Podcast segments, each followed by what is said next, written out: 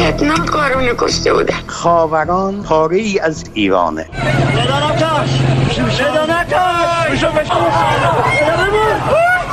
کدوم آبان؟ گفتم آبان خونین 98 هواپیما بارها سقوط کرده توی خونه های ما. هر شب داره سقوط می‌کنه. دختر من سالم و سرحال بوده. داخل فرودگاه سپاه یا نیرو انتظامی. بچه من رو بودنه. سلام من فرشته قاضی هستم و شما شنونده پادکست یک پرونده هستین که هر هفته از حسابهای رادیو فردا تو پادگیرای مختلف و شبکه های اجتماعیمون پخش میشه.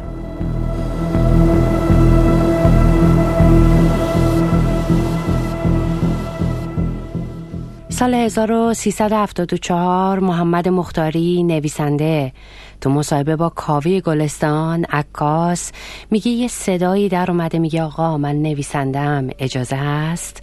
میگن خفه شو سه سال بعد در سال 1377 هوشنگ گلشیری در مراسم تشییع جنازه و خاکسپاری خود مختاری میگه که پیام دقیق به ما رسیده.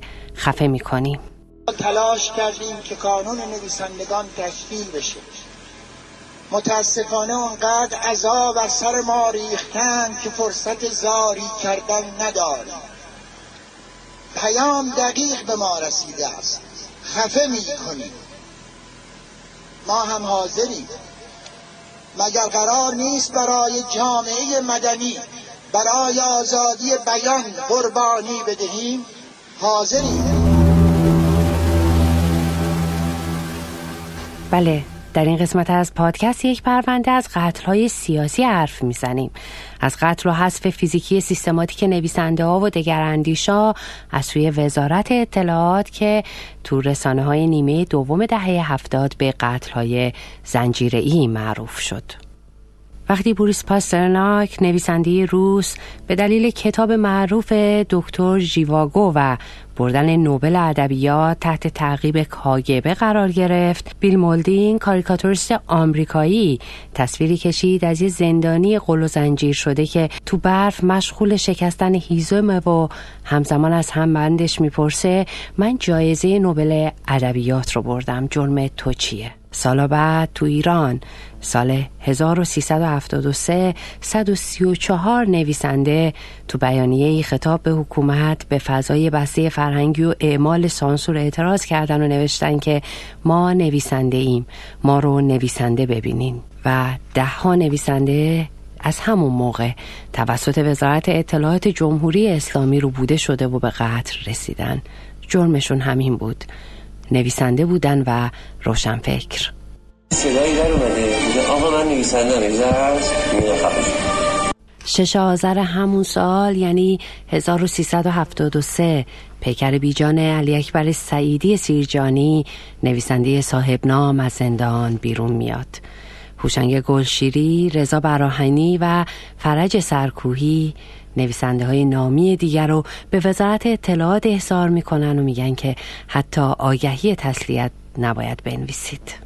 تو روزنامه های رسمی کشور اتهامات نویسنده ای که بیش از 54 اثر ماندگار داره و چندین نامه انتقادی به علی خامنه ای رهبر جمهوری اسلامی نوشته. نگهداری مواد مخدر و مشروبات الکلی و ویدیوی مستحجن و لوات و عضویت تو شبکه قاچاق مواد مخدر عنوان میشه. این بخشی از آخرین نامه علی اکبر سعیدی سیرجانی خطاب به علی خامنه ای آدمی زاده ام آزاده ام و دلیلش همین نامه که در حکم فرمان آتش است و نوشیدن جام شوکران بگذارید آیندگان بدانند که در سرزمین بلاخیز ایران هم بودند مردمی که دلیرانه از جان خود گذشتند و مردانه به استقبال مرگ رفتند. کمتر از یه سال بعد خیابونای اصفهان. نویسنده ای نشسته توی کوچه ای تکیه داده به دیوار. با دو بطر عرق در کنارش. بوی عرق میده. هوشنگ گلشیری نوشته دوست ما مست به اون دنیا رفته تا اگه رستاخیزی باشه مست برخیزه و رقصان تا بارگاه خدا بره. او احمد میر علاییه. نویسنده و مترجم که دوم آبان ماه 1374 رو بوده شد. جنازش رو تو محله جلفا تو اصفهان پیدا کردن. معدب میرعلایی پسرموش به من گفته که اثر تزریق تو دست راستش بود. روی پیکر بیجانش مشروب ریخته بودن تا بوی مشروب بده و کنارش بطریای مشروب گذاشته بودن. فقط حذف فیزیکی نیست. شایع سازی و بدنام کردن فاز دیگر این حذفه. یه سال بعد پیکر نویسنده دیگه تو خونه مسکونیش پیدا میشه. چند روز گذشته از مرگ میگن که سکته کرده اما نزدیکاش جای تزریق رو روی بدن او دیدن. 20 آبان 1375 و پیکر قفار حسینی شاعر و مترجم. و تنها چند ماه بعد احمد تفضلی متخصص ادبیات باستان تو فاصله بین دفتر کارش در دانشگاه تهران و منزل مسکونیش رو بوده میشه 24 دی ماه 1375 پیکرش رو با دست و پای شکسته پیدا می‌کنن. هم همه است بین نویسنده ها همه از مرگای مشکوک میگن از رو بودنهای مشکوک از نعشایی که روی دوششونه نعشای اعضای کانون نویسندگان ایران. همونا که نوشتن و امضا کردن ما نویسنده ایم و نوبت می‌رسه به ابراهیم زالزاده. روزنامه نگار و ناشری که تو آخرین سرمقالش خطاب به هاشمی رفسنجانی. رئیس جمهور وقت نوشت دیکتاتوری پایدار نخواهد موند. برادرش حسین زالزاده میگه که او از آن بی وقت گفته بود. اطرافیان رفسنجانی گفته در خیلی عصبانی شده وقتی اینو خونده. گفته که کسی نیست که اینو خفش کنه یا آرومش کنه. و بلا فاصله مجله رو مهرمون کردن بستنش هم روز بعدش. و بعد با شخص سید حجاریان در همون دبیرستانی می‌رفته که برادر من می‌رفته. بهش گفتم کی کشت ابراهیمو؟ می‌گفت سعید اسلامی کشته در لیست اون بوده و مدت های مدیدی بوده که ابراهیم در لیست قرار داشته. پنج اسفند 1375 ابراهیم زالزاده. تو راه بازگشت از دفترش سر خیابون خونهش از یک گل فروشی برای همسرش دست گل یاس می‌گیره و به سمت خونه حرکت می‌کنه اما هرگز به خونه نمی‌رسه.